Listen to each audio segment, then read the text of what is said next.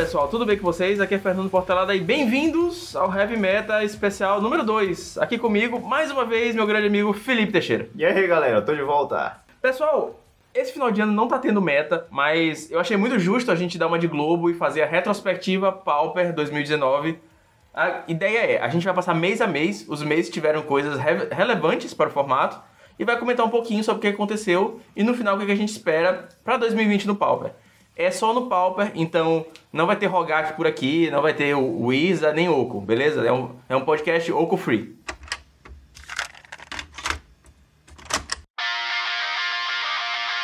Então vamos lá, vamos começar aqui pelo começo do ano, a gente vai falar de janeiro, onde a gente tem o ganhador do Pauper Challenge que ganhou de UBXD. Eu não gosto muito desse nome, vou te confessar, uma das coisas que eu achei estranho no ano passado foi exatamente o nome desse deck, o BXD. Não sei, me lembra o canal da Disney, que é Disney XD. Não vou mentir. É, para quem não, não, não tá sabendo, para quem chegou aqui em cima da hora, o, BXD, o BXD, era o B One Drops, depois que virou o B Two Drops, e depois que começaram a botar cada vez mais drops, botaram X Drops. X Drops. Ficou feio? Ficou. Mas a vida do metagame é essa. E o BXD, ele foi um deck que dominou uh, o final do ano, começo do ano passado. Foil foi foi, recebeu um downshift em Ultimate Masters em dezembro e em janeiro o deck já estava ganhando challenge e começou a ganhar tudo. Uh, foi uma época complicada pro Pauper, pro meta. A gente estava vendo um deck muito mais forte que os outros dominar e com certeza foi um fato muito marcante pra gente, porque o, o BXD ter dominado o meta de tal, dessa forma fez com que os próximos meses tivesse acontecimentos importantes, principalmente por consequências dele. Pulando fevereiro, que não teve muita coisa relevante, a não ser contínuo, a contínua dominância do BXD, em março a gente teve o primeiro MCQ Pauper, o primeiro Pro Tour Qualifier do Pauper, e ele foi inclusive apresentado pelo Luiz Scott Vargas e o William Jensen, William Huey Jensen. Não foi ao vivo, mas a gente teve transmissão e foi sensacional, um acontecimento muito marcante para o nosso formato. Com certeza, ver um pessoal dessa estirpe comentando o jogo de Pauper é uma galera que comenta Pro Tour, né, galera? Os maiores torneios de Magic são comentados por essa galera aí. E ter essa galera comentando um jogo de Pauper foi um marco impressionante. Apesar de ainda não ter se repetido, a gente espera que se repita, porque afinal de contas, aconteceu uma vez, é possível que aconteça de novo. Estamos no aguardo. Mas uma coisa importante pra gente comentar em relação a esse meta do MCQ é que o método do IRL é bem diferente do método online, né? O que a gente estava vendo no mall o que estava acontecendo nos Pauper Challenge é completamente diferente do resultado que a gente viu no top 8 do MCQ. Muito poucos, muitos, muito poucos decks dos que a gente estava vendo ganhando os Pauper Challenges fizeram top 8. A gente teve só, nessa época, um, um BXG, e quem ganhou foi um Boggles, que é um deck que, que tava muito sumido, ainda está sumido até hoje. Uhum. Deu uma renascida no inverno, a gente vai falar um pouco do inverno depois. Foi surreal ver um Boggles ganhar o campeonato e ver uma, vários decks que não aconteciam com tanta frequência. A gente teve um Tortured Existence no top 8, a gente teve um, um familiar. Um familiar. E na época que não era o familiar nevado, e a gente teve Burn, teve um Ubs All Instant, que é um deck que não existia, a gente não sabia que ele, que ele era uma coisa. É, hoje ele tá acontecendo agora com Mist Santuário, Santuário né? Ele tá com um suporte melhor, mas antes era só um deck esquisito, que fez top 8. Exatamente, bem por aí. É. É, como o Felipe falou mais cedo, foi um, um marco importante, foi um campeonato que a gente não teve ainda essa magnitude, tivemos campeonatos inclusive maiores, mas nenhum deles comentados pelo por Hall of Famers e campeões mundiais de Magic, como a gente teve nesse MCQ. Então, torcer para 2020 ter alguma coisa parecida aí. Então, em abril a gente teve o, acho que eu diria, a combinação desse meta do UB. E basicamente o que a gente via era um embate entre o UR e o B. Era só o que a gente via. Esses Verdade. dois decks brigando pelo top 8 e alguns Trons aqui e ali que tinham dificuldade para estar ali, mas estavam. A verdade é que o embate ela é entre o UR e o UB. Isso foi em abril. E em maio tivemos um evento mais marcante do ano, diria eu. Concordo. Três bans seguidos. Três bans de cartas relevantes pro meta ao mesmo tempo. Foi a Blue Monday. Eu até botei aqui na pauta a Blue Falcon Monday, porque isso foi uma coisa que me deixou muito, muito desanimado na época. Uh, muita gente concordou que não precisava ter sido tão agressivo. Talvez só banir o Gush. É, e o Gitaxian Probe, talvez porque é free spells e tem essa, toda essa política. Mas o Daisy, cara, o Daisy ele foi pego de inocente ali. Hoje a gente entende, e o pessoal até já comentou com trechos do texto de banimento, que eles já estavam fazendo alusão ao Mystic Sanctuary, que Daisy ia complicar as coisas perto do Mystic Sanctuary também. Devolver pra mão, e poder até voltar uma marcha mais relevante que o próprio Daisy no endgame. Mas eu preferia não ter Mystic Sanctuary no formato e continuar com Daisy, porque esse banimento, na minha opinião, matou completamente o Bedelver. O Bedelver deu uma renascida agora, no final do ano, mas ainda não é nenhuma sombra do que, que ele já foi. É, foi triste, foi triste ver a, a culminância do, do formato chegar a isso, que é aquela resposta assim, a gente não está conseguindo colocar cartas novas suficiente para mudar o formato, então vamos tirar cartas do formato para ele se ajeitar. Pessoalmente não gosto muito, mas foi o que aconteceu em maio, triste acontecimento da Blue Monday. Bom, muita gente já comentou que esse ban foi desnecessário e eu acho que não teria maneira mais assertiva de, de, de, resolver esse problema. A desculpa que eles deram, desculpa na minha opinião, justificativa, né? Foi que eles queriam banir free spells. Então, basicamente, as mágicas que você não precisava pagar mana para jogar do azul estavam oprimindo o formato. O fato de Gitaxian Probe estar jogando em decks como o Burn também era motivo para esse deck levar ban. Eu acho que essa, esse motivo não é suficiente. Muita gente que Growth joga em vários decks e não foi banido. Mas enfim. Acho que só mais um formato de Taxian Probe foi banido. Concordo com o ban de Taxian Probe, é uma carta muito poderosa. Gush também. Daisy, não. Acho que Daisy não precisava ter saído. Sairia agora. Com a entrada de Mystic Sanctuary, acho que faria sentido. Mas naquela época, não... Eu acho que ninguém concordou com esse Daisy, esse ban de Daisy. Talvez alguns jogadores de Tron que estavam falando Daisy no mapa turno 1. É. é isto né? Ban, das três, de três cartas extremamente relevantes pro Pauper, você mudou completamente o, o, formato, matou muitos decks na época. Verdade. O, o Tribe também sofreu muito. O Tribe sumiu na época. Sumiu. Voltou depois com White Out e depois já sumiu de novo. Foi. Matou o R-Blitz. O R-Blitz era um deck Blitz tá que existe, existe, existia, né, no caso, então... E em junho, a gente teve um mês muito movimentado. Talvez não mais relevante, porque maio foi foda mas diria eu mais ofentado. Tivemos dois acontecimentos absurdos pro Pauper. O primeiro foi o lançamento de Modern Horizons. E faz muito tempo que não tinha uma edição tão relevante com cartas para todas as cores no pro Pauper. Modern Horizons chegou, bagunçou o Modern completamente e bagunçou o Pauper também. A gente estava voltando de um mês assim de, de um metagame pós-ban e a gente teve uma, uma edição que mudou tudo de novo. É. E, inclusive, eu gostaria muito de ter visto o BXD jogando contra o Jeskai. Será que era um deck que, que ia fazer diferente um pro outro? Acho que, eu, na minha opinião, o Jeskai iria apanhar do, do UB. Ele é, não era rápido e tal. É muito rápido, cara. Ele ia botar o Gourmag na mesa muito rápido, o Jeskai não ia ter tempo de responder. O Gourmag ia ter muito counter agressivo. Então, ia complicar. Por exemplo, tomar um Daisy no, no, no Astrolábio ia complicar muito o Jeskai. Verdade, mas é aquela coisa, né? Se você der um Daisy no Astrolabe, você não tem Daisy pra um Journey no, no, quando você baixa o seu Gumago de segundo, terceiro turno. Mas tem foil. Tem foil. É, é, é, interessante. Eu gostaria de ter visto essas duas forças. É uma coisa que a galera comenta. Será que o Jeskai foi tão dominante quanto o B? Será que o B foi tão dominante quanto o Jeskai? E... Yeah. Eu separei aqui umas listinhas de algumas cartas relevantes que vieram em Modern Horizons. Botei acho que uma de cada cor. A gente teve Ephemerate no branco, Defile no preto, o Fericir no azul, Savage Swipe do verde e o vermelho eu acho que foi a, a, cor menos representada.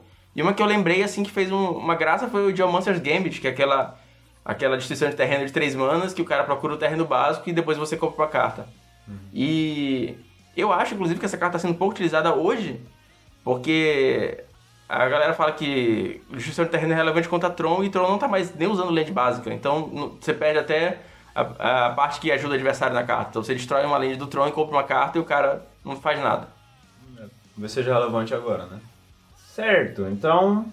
Mas eu acho que a carta que mais marcou isso com certeza foi a Arcos Astrolabe, né? Ah, com certeza, que não é nenhuma das cores, é um artefato. Yep. É uma carta que tá jogando Modern no, no deck de Urza, tá jogando Legacy em vários decks e mudou completamente o Pauper. Se você não tivesse quatro Astrolabe no, no seu deck, você tava fazendo Pauper errado. Exceto no Stomp, eu acho que era. Exceto no Stomp. Stomp e Banner, os únicos decks que não estavam rodando monocolos, mas de resto todos os decks estavam rodando o Astrolabe, porque. Por que não? É, não deram tempo suficiente, senão com certeza surgiu um Gru aí. Mentira. mas. É, era sensacional, cara. O Tron, eu tenho saudade até hoje. Toda vez que eu baixo uma Lifeland no Tron, eu tenho muita saudade do Astrolabe. Pois é, e com o surgimento de Arkham Astrolabe, a gente surgiu uma... Eu posso chamar? Uma época nova no Pauper. O inverno, né? No inverno. No Foram inverno. alguns meses gelados aí, comprando muitas cartas e com a mana certinha. Basicamente, o único deck que rodava com lentes nevadas na época era o, o R-Scred. E com o Astrolabe isso mudou, né? 90% dos decks começou a usar lentes nevadas e os outros começaram a usar também, porque, porque não? Mas antes tu via basica- basicamente os monoblues usando azul ou alguns outros decks usando pra blefar, que era um R-Scred. Antes tu não via lente nevada pra outro lugar por outro motivo. E outro hoje, e hoje também tá a motivo. mesma coisa. É difícil você ver Lane Nevada. Só mesmo no R-Scred que, que usa Scred e é isso. A gente vai falar mais, melhor disso no, no, depois do ban do Astrolábio, mas o que aconteceu foi basicamente um retorno a 2018, né? Sim. Com certeza. O meta voltou, regrediu, assim. Fez uma viagem no tempo. E muita gente gosta, mas é. Enfim. A gente já, já comentou muito de, de ban e de meta. É isso. Outra coisa, além do lançamento de Modern Rise, que foi muito relevante e continua sendo, porque tem carta que continua, continua aparecendo, né? Das cartas que foram lançadas, continua aparecendo aí algumas listas. Então a gente vai começar a ver algumas coisas. Uma carta que eu acho, inclusive, tem muito potencial no preto.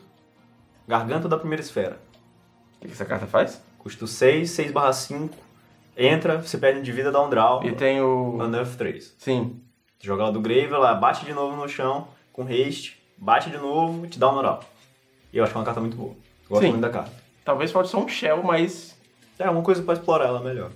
Eu usei um build de UB e eu gostei bastante dela. Ficou bem mid-range. Com Tutimila, ela tem uma sinergia com o deck, né? Sim. Gostei bastante da carta. Enfim, outra coisa relevante, como o Fernando já falou, foi a unificação do Pauper, né? Então, uma coisa que a gente não tinha exatamente, que a gente tinha que ficar explicando, era como é que acontecia a questão do, do comum. Beleza. A gente tem um Pauper. Todas as cartas comuns que rodavam na época? Não, não era assim que funcionava. Eram todas as cartas comuns lançadas no Magic Online. Daí tu tinha uma pool de cartas que era esquisita. Era bem estranho. Como é que tu ia explicar que, ah, beleza, pode rodar com é, Pyroblast e Hydroblast, mas por que, que não pode lançar com Red, jogar com Red Blast e Blue Blast na época? Hum, Difícil explicar isso pro teu amigo, porque as duas cartas eram comuns, mas era basicamente porque só rodava as cartas comuns lançadas no Magic Online. A unificação do Pauper juntou tudo isso e todas as cartas lançadas comuns em qualquer lugar, agora são válidas no Pauper. Foram meses, assim, logo que lançou. Logo que lançou a unificação e a gente teve 400 cartas adicionadas ao formato, a gente teve muita especulação, a gente viu Mystic Remora chegar a 80 conto, Deserto chegar a 40 reais, e na verdade tem poucas cartas que fizeram impacto. Eu tenho que te dizer que eu vi uma, um deserto no vídeo por 100 reais, não era o deserto de Arabian Nights. O de From the Vault, que na época tava 10, subiu pra 100. Nossa, Teve gente que comprou esse leilão, teve cara, gente, teve gente que comprou. Eu lembro que eu dei lance nisso. nesse leilão, porque ele tava 20 reais na época, eu dei um lance de 25 nele e eu disse, ok, vamos ver o que vai acontecer. Foi vendido por 100 reais. Hoje o terreno não joga. É, verdade. Parabéns aí, vencedor do leilão.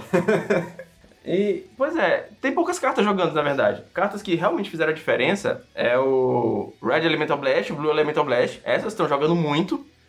E, ao contrário do que muitas pessoas pensam, ninguém tá sendo maluco de jogar com 8 Pyroblast no deck. 4 de 1, 4 Red Elemental Blast. Mas teve gente que já jogou com 7. Teve gente que já jogou com 7. Mas, assim, é, é muito slot de sideboard, é muito hate contra um deck só. É, era, um, era um medo que, que a galera tinha. A gente, admito que a gente aqui no Maranhão, a gente permitia jogar com Reb e Beb, só que a gente tinha uma regra se tu tá usando os Elemental Blast, tu não podia jogar com Pyro nem Hydro. É, Eles funcionavam como substituto. Era basicamente uma regra pra ser mais acessível pra quem tava começando, porque eles eram mais baratos na época. Era diferente de 50 centavos pra 10 reais, né? Sim. E então, eu fico feliz que eu comprei muitos Red Elemental Blast, muito Blue Elemental Blast nessa época, que era muito mais barato que é hoje. Era centavos, hoje em dia tá 2, 3 reais. É. E outra carta que, que tá jogando bastante é o Goblin Granada. O deck não tá mais tão relevante, o Red Deck Wins. Mas é um deck que não dá pra vacilar perto dele, porque se vacilar ele te, te mata de terceiro turno mesmo. Uhum. E o Goblin Granada é parte disso. Todo mundo falava que ia desequilibrar o, formato, o Goblin Granada é muito forte. E não foi isso que aconteceu. É uma carta forte, é uma carta é, que, que de fato faz diferença, mas não, não chega a desequilibrar nada não. Não é um astrolábio. E tivemos mais algumas outras cartas aqui que foram relevantes com essa unificação. Uma delas foi a carta que permitiu o retorno do W-Tribe, Sim. né, que tinha morrido por conta de Gush, do ban de Gush, e voltou com o White Out, uma carta que foi descoberta, acho que pelo Paulo Ca- Paulo Cabral? É possível. O Paulo Cabral foi a primeira pessoa que fez sucesso com, com o White Out Tribe. Sim. O cara foi, foi vanguardista ali, né? Ele realmente botou a lista no top 8 e chamou atenção pro deck de uma forma que ninguém tava prestando muita atenção nele. Ninguém, às vezes, tinha gente que nem sabia que, que podia jogar com o deck ainda. Mas o White Out aí permitiu o deck voltar. Beleza, e em julho tivemos o lançamento de Core 2020. É, que apesar de não ter trazido tantas cartas pro Pauper como o Modern Horizons e como o Throne of, e como o de Eldraine, que eu até não botei na, na pauta, mas trouxe cartas boas que estão inclusive modificando decks. O Core 2020 trouxe a oficialização do London Mulligan e mudou a forma como alguns decks se comportam, inclusive o Tron. Eu consigo ligar muito mais agressivamente hoje com o London Mulligan do que eu conseguia fazer com Vancouver há um tempo atrás. Vancouver, corrijam-me se eu estiver errado. Exato. Ninguém lembra. com o Mulligan antigo, de, aquele Mulligan de Scry. Sim. Então é, é- é interessante. Foi um campeonato que, logo que ele estreou, o Pro Tour Londres, é, quem ganhou foi um Tron, foi o jogador alemão que não me lembro o nome, mas porque o Tron deck se beneficia desses mulligans um pouco mais agressivos para você poder encontrar suas peças e fazer seu jogo. E vários outros decks também. Até o R-Scred é bem melhor com o Londo Mulligan, que é um deck que joga com poucas lands, então você consegue encontrar as respostas já rápido na mão, se mulligar não fica tão para trás. E é uma coisa que marcou todos os formatos, marcou o Magic como um todo, e o Pauper também. E em setembro teve um negocinho importante, né? Dizem por aí que foi, foi um negócio importante. Coisinha legal que aconteceu em setembro. O que foi, Fernando? Foi o lançamento do Heavy Metal. é, é meio até... É até um pouco de narcisismo colocar o Heavy Metal nessa lista do que foi tão importante pro Pauper, mas é uma coisa que pelo menos marcou a gente, é, marcou essa história de criar conteúdo novamente, de fazer podcast, e a gente tem conhecido bastante gente legal, tem feito um, um trabalho que as pessoas têm gostado, e eu espero que, que seja um ponto que a gente vai se lembrar pro futuro, de ah, o Heavy Metal que nasceu em setembro de 2018, Pois é, cara, eu acho que quer queira, quer não, a gente tem pouca produção de conteúdo nacional pro Pauper. Então o heavy metal acaba contribuindo nesse, nesse contexto aí, porque eu acho que dá pra contar nos dedos, né? Existiam até mais players que falavam mais sobre Pauper, mas a gente viu galera migrando para outros formatos. Muita gente falando de arena, largou um pouquinho o mall. E é entendível, porque é um público maior e as pessoas querem alcançar mais pessoas e tudo mais. Mas o Pauper é um formato que eu gosto muito, é o único formato que eu jogo. Eu não me vejo jogando outro formato hoje, principalmente por razões é, financeiras. Mas é interessante ter canais cada vez mais dedicados a- ao nicho, né? E a gente vê muita gente criando canal. O Igor Coelho gravou comigo umas semanas. O Álvaro do Mind Gears também, que está se dedicando exclusivamente ao Pauper. O, o Matana, o Weber, o Ari, o Eli. Tem, tem muita gente fazendo conteúdo pro Pauper. Obviamente esqueci alguns nomes, mas sintam-se representados porque a gente está aqui jogando cartinhas comuns e fazendo conteúdo para vocês. Outubro. Outubro, né? Tava tudo muito bem, tava tudo muito bom, tava tudo geladinho. Chegou o verão. Astrolab é banido. Que tristeza. Quantos Astrolabs estão na tua pasta, Felipe, hoje? Oito. Na, na minha também. Olha que eu vendi quatro. Então, o Astrolab foi banido. ah, algumas pessoas, como o Fernando, não gostaram disso. Outras pessoas adoraram, como eu. Eu, particularmente, não gostava do inverno. Não gostava dessa homogeneização que estava acontecendo no Pauper. Que era basicamente todos os decks tinham todas as cartas de sideboard. E isso meio que horizontalizava o Pauper. Não tinha tanta diversificação assim. E eu não gostava disso. Eu gosto do, do, do Magic com essa variação de color pie. A gente tem o flavor de cada deck, de cada cor, e cada cor faz uma coisa. E cada deck faz uma coisa. Isso não acontecia na- com, na época de Astrolabe. Todos os decks faziam tudo, basicamente. Tinha acesso a qualquer carta de sideboard e eu acho, particularmente achava isso ruim. Uma coisa que, que eu gostava muito do Astrolábio é, não era nem a questão da, de ter acesso às cartas de sideboard, mas de conseguir montar um deck de três cores e de, de resolver o principal problema do Pauper, que é a curva de mana. Você não tem terrenos dual lands eficientes, então né, você conseguia facilmente ter um- todas as manas que você precisava, e isso levava a alguns pontos negativos, como a perda da color pie, da identidade de cor dentro do Magic, mas você trazia uns pontos positivos, como um Jeskai, um deck de três cores. Você conseguia montar um Grixis, você conseguia montar um Abizan Tortex, que nunca viu a luz do dia. Infelizmente, um abraço, Akira. Mas é uma coisa que a gente perdeu e espero que ganhe de volta um dia com a criação de terreno específico para o Pauper. Em novembro, nada, né? Nada, nada, nada muito relevante. relevante. A gente voltou para 2018 em novembro, a gente Exatamente. máquina do tempo no Pauper. Uhum. E em dezembro a gente teve o Nacional Pauper, que foi... Até tivesse, tivemos com muitas conversas e burburinhos em relação ao Bantron. Também. Sempre tem, cara. Bantron, ban alguma coisa, é uma coisa é. que sempre vai acontecer. Uh, a gente tem uma comunidade que está mais acostumada a, a, pedir a retirada de cartas do que pedir a adição de novas cartas. E eu comentei no último episódio, né? Para cada Alex Zuma a gente precisa de um Travis Norman que esteja falando de, de mais, adicionar mais, e, e, fazer downgrades e criar coisas. E eu acho que é isso que a gente tem que focar em 2020, adiantando um pouquinho do próximo passo. Mas, entre novembro e dezembro, em dezembro a gente teve o Nacional Pauper, 197 players, maior evento físico do Pauper no Brasil. E eu acho que não só no Brasil, cara. Foi um dos maiores do mundo. Maiores facilmente. do mundo e chamou a atenção de muito, muito, muita gente de fora do Brasil. Inclusive, tivemos conversas, né? Chilenos falando de vir jogar o Nacional Pauper. E tivemos conversas de maranhenses falando de jogar o Nacional Pauper, que é mais longe que o Chile. não sei. Algum especialista em quilometragem internacional me confirme, mas é longe pra cacete. E o Nacional Pauper, apesar dos problemas que teve, foi um marco e é um marco que vai servir como stepping stone para os próximos. Eu acredito que a gente encontrou alguns problemas esse ano no Nacional Pauper que vão servir para os próximos serem ainda melhores. Estão rolando enquetes sobre datas, sobre formatos, sobre dias, sobre locais. E eu acredito que o Nacional Pauper vai lembrar de, do, de 2019 e vai ver como um momento de definição de um evento gigantesco. Já é um evento muito grande, mas vai se tornar uma coisa assim que a galera vai vir de outros países para jogar. Inclusive é. Maranhão, que é outro país.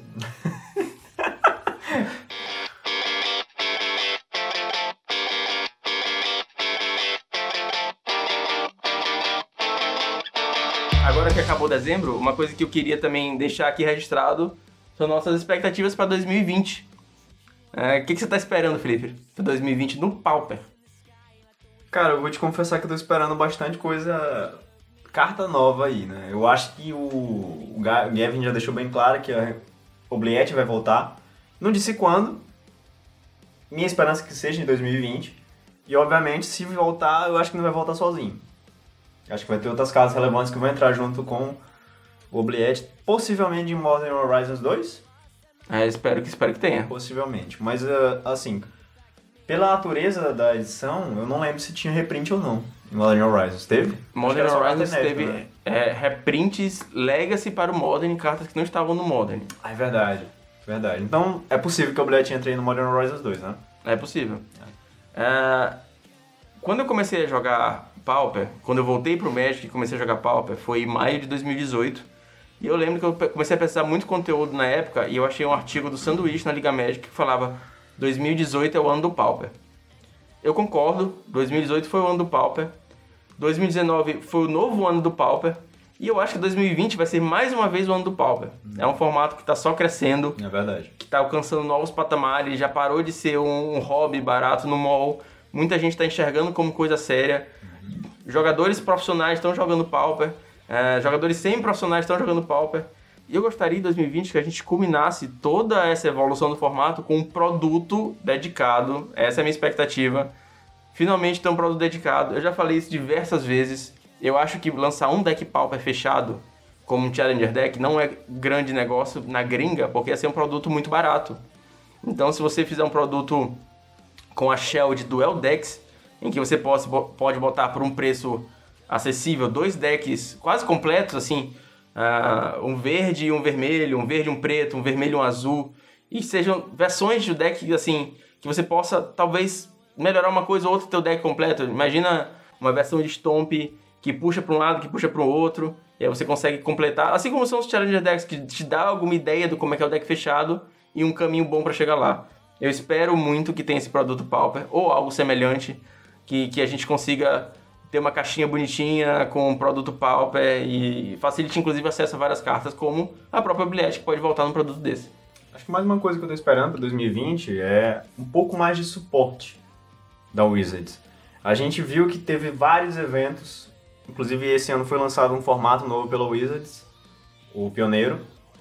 Eu imagino que o suporte vai provavelmente vir para o Pioneiro muito mais forte do que para qualquer outro formato, é, afinal de contas, a grande aposta da Wizards. Muitos dizendo que é o substituto do Modern, né? O novo Modern. Não posso deixar de comentar o vídeo do, do Baramalo. É o Baramalo? É o Barramalho? É o Barramalho? Sim. Fazendo Nerdice. Canal Fazendo Nerdice, vamos deixar o link aqui na descrição para você ir lá e acessar e ver o vídeo. Ah, o ponto que ele coloca no vídeo é muito relevante. O que ele fala é: antes a gente tinha uma rotação do Extended. Extended é um formato eterno, entre aspas. Você tinha uma rotação bem longa nele. O Extended rotacionava de 7 em 7 anos. Baniram, basicamente aboliram o Extended, dizendo que não ia ter mais essa rotação e chamaram esse novo formato de Modern. Isso eu tô fazendo apanhado. Veja o vídeo dele porque ele explica de uma forma majestosa. Gosto muito do jeito que ele faz os vídeos dele e explica as coisas. Mas é isto. Modern em formato novo. O que ele disse no vídeo dele foi que vai rolar uma no... o que está acontecendo agora é uma nova rotação não obrigatória. O pioneiro surgiu de novo, sete anos depois do surgimento do Modern. E, diz, e a possibilidade é que ele vai vir para substituir o Modern. Então não é que vai ter uma rotação, mas é que as pessoas vão gradualmente migrar para o pioneiro. E deixar o Modern de lado. Vamos ver se é isso que vai acontecer. A gente não sabe ainda porque o Modern é um formato mais bem forte. Possivelmente o formato mais forte do, do, do Magic. É, acho, que hoje em dia... acho que o Commander é, é mais forte que o Modern. Acho que o Modern talvez seja o segundo. O Commander é mais popular, mas obviamente É, não é competitivo. É, pois é. Eita, alfinetada, né? Ele não tem GP, não tem Pro Tour, mas é um formato muito competitivo. É Magic. É Magic sim, não é um jogo de tabuleiro que usa carta de Magic. Brincadeira, galera. Magic é Magic, vão jogar cartinha. Pois é, mas a ideia é mais ou menos essa. O Pioneiro tá vindo aí e eu acho que é a grande aposta do Modern. Ou, desculpa, a grande aposta da Wizards. Concordo. Mas, ainda acho que vai ter algum tipo de suporte pro Pauper vindo. Ainda acho. Confesso. Em 2019 não esperava que acontecesse a unificação. É, grande surpresa. Tava longe, tava... A gente não, não, não, não esperava mesmo. É. Modern Horizons já tinham jogado aqui um, um for shading aqui e ali, mas a unificação foi alguma coisa, uma coisa que pegou a gente de surpresa. A gente não estava esperando esse tipo de suporte da Wizards. Foi bem-vindo. Então, confesso, estou esperando uma surpresa desse nível assim para 2020 também. Possivelmente um Pro Tour? Side event no Pro Tour. Ah, o sonho é um GP Pauper, mas, mas, tem aquela história que o, o William Dell falou no, no, em um hack dos Cash, quando ele tava falando sobre o Latam Magic Series, que a Wizards não gostou muito do MCQ Pauper que ela fez, porque ela esperava mais gente, esperava mais o burburinho. Só que, em países emergentes como o Brasil, o Pauper é muito mais forte do que nos Estados Unidos. Porque lá um boost é 3 reais, aqui é um milhão. Eu tive que penhorar minha mãe para comprar uma caixa. Mentira. Mas vocês entenderam o ponto. É muito mais barato construir um deck Pauper. Eu tenho... tem- eu tô olhando pra minha mochila ali no canto, vocês não estão vendo, mas ela está parada ali em cima da cama de senhor Felipe Teixeira. Dentro dela tem seis decks Pauper, certo? Esses seis deck Pauper dariam um deck Modern. E mal. E mal. Acho que não é nem um tier 1. E eu não conseguiria nem fazer o sideboard. Lá, não botava nem o double livre. então, esse é o ponto. Eu consigo jogar muito Pauper e consigo, e consigo jogar pouco Modern. Eu consigo chegar no campeonato e emprestar deck para cinco pessoas diferentes. O que acontece é a gente emprestar bastante deck, emprestar carta. E o Modern não é assim. Não aqui no Brasil. Então, um evento, um GP Pauper no Brasil, eu tenho certeza que estourar de gente. É. Estourar de gente. É verdade. Se, a, se o, o Nacional Pauper deu 197 pessoas, imagina um evento da Wizards, com a divulgação da Wizards, com a premiação da Wizards, Aberto. e aberto e um venue do tamanho... classificatório. Exato, sem classificatório, um venue do tamanho do, do São Paulo alguma coisa, Center alguma whatever, que eu não sei o nome, vocês perceberam? Mas é- esse é meu ponto. Eu acho que vai existir um GP Pauper, eu acho que não é 2020. Minha expectativa é muito mais uma base de mana e um, e um produtinho aí pra gente ficar feliz. Pra namorada dar de Natal pra gente. Fica a dica. E é isto, né? E é isso, indicação de metal? Vamos pra indicação de metal.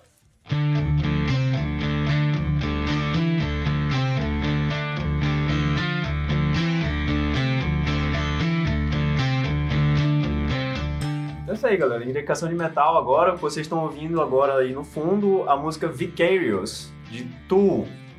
Então, a indicação de metal de hoje, ela vai ser algo um pouco diferente. Eu normalmente gosto de fazer uma indicação de algum tipo de música nacional, para valorizar um pouco, mas aconteceu uma coisa esse ano que foi inesperada, talvez esperada até demais. Inesperada, esperada até demais. É boa. É algo que os fãs estavam esperando tem muito tempo, mas que possivelmente não estava sendo esperado para esse ano. Afinal de contas, já faziam 13 anos que uma banda chamada Tool não lançava álbum. Então vamos lá. Tool, uma banda de metal difícil, muito difícil de classificar, que nasceu nos Estados Unidos. Tool começou em 92, o primeiro álbum deles foi lançado, foi o Opiate, e lançaram quatro álbuns além disso. É uma banda extremamente famosa, mas estou indicando hoje para quem não conhece, talvez algumas pessoas aqui não conheçam o Tool ainda.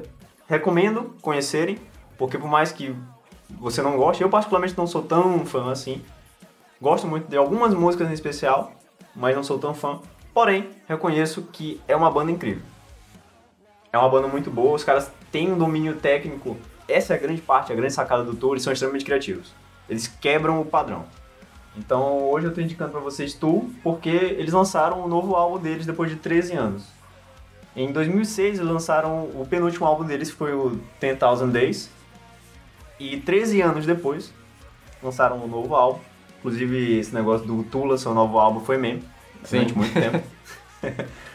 o pessoal, eu não sei, cara. Eu, eu vi um pouco do podcast que ele gravou com o Joe Rogan, o vocalista, Maynard. Sim. E ele tava falando do porquê que demorou tanto. Primeiro porque eles são uma banda bem preciosista. Eles são preciosistas. Eles gostam de deixar a coisa como eles gostariam que fosse, sem pressa. Obviamente não teve pressa alguma, afinal foram 13 anos. Zero pressa. Mas é isso, galera. Eu recomendo vocês darem uma sacada em Tool. É um estilo que é indefinível. Tanto que tem gente que chama simplesmente de Tool Metal, porque não, não dá pra encaixar ele em lugar nenhum. E é uma banda que eu acho que é extremamente icônica. Se você não conhece, recomendo que você vá lá e escute. Inclusive, essa indicação serve um pouco para mim, porque o meu contato com tu é basicamente de escrever matérias no, no. Mas. Jabá! Fui redator do Implash, já, já, já trabalhei no maior site de rock metal da América Latina. Fica a dica aí, vão, vão, vão acessar lá, a galera manda muito bem ainda. A galera é muito boa. Mas eu nunca peguei, foi uma banda que eu peguei pra ouvir muito, então um acontecimento como esse outro álbum aí, depois de um milhão e meio de anos, faz, faz bem sentido a gente dar esse crédito. E também fica o questionamento, vai sair pro, primeiro o próximo álbum do Tool ou reprint de Oubliette? Boa pergunta. Boa pergunta. Pessoal, vamos chegando ao fim do ano no Heavy Metal, vamos chegando ao fim do podcast. Eu queria deixar para vocês também outra pergunta, que é saber se vocês querem mais podcasts especiais com assuntos que não sejam só o metagame agora em 2020. É uma coisa que eu venho pensando em fazer. É... Talvez o metagame esteja ficando um pouco stale demais, a gente ficar falando toda vez a mesma coisa. Então trazer mais convidados, falar coisas diferentes. É... Deixem para mim no Twitter, arroba. Pode deixar também no e-mail heavymetapauper.gmail.com. E, mas o meta vai continuar, a gente vai continuar falando do que, que aconteceu em um formato mais news, mais rápido. Afinal mas... de contas, é o heavy metal. É o heavy metal, vai ter indicação de metal, isso não muda, mas é, pode ter, podem existir episódios especiais com mais assuntos, com mais coisas, mais entrevistas. E é mais ou menos isso. Boas festas, aproveitem o final de ano, bebam, faz bem, divirtam-se, comam bastante. Ano que vem a gente perde tudo na academia. Inclusive a dignidade tirando foto em espelho de, de academia, né? Verdade. Sim, sim.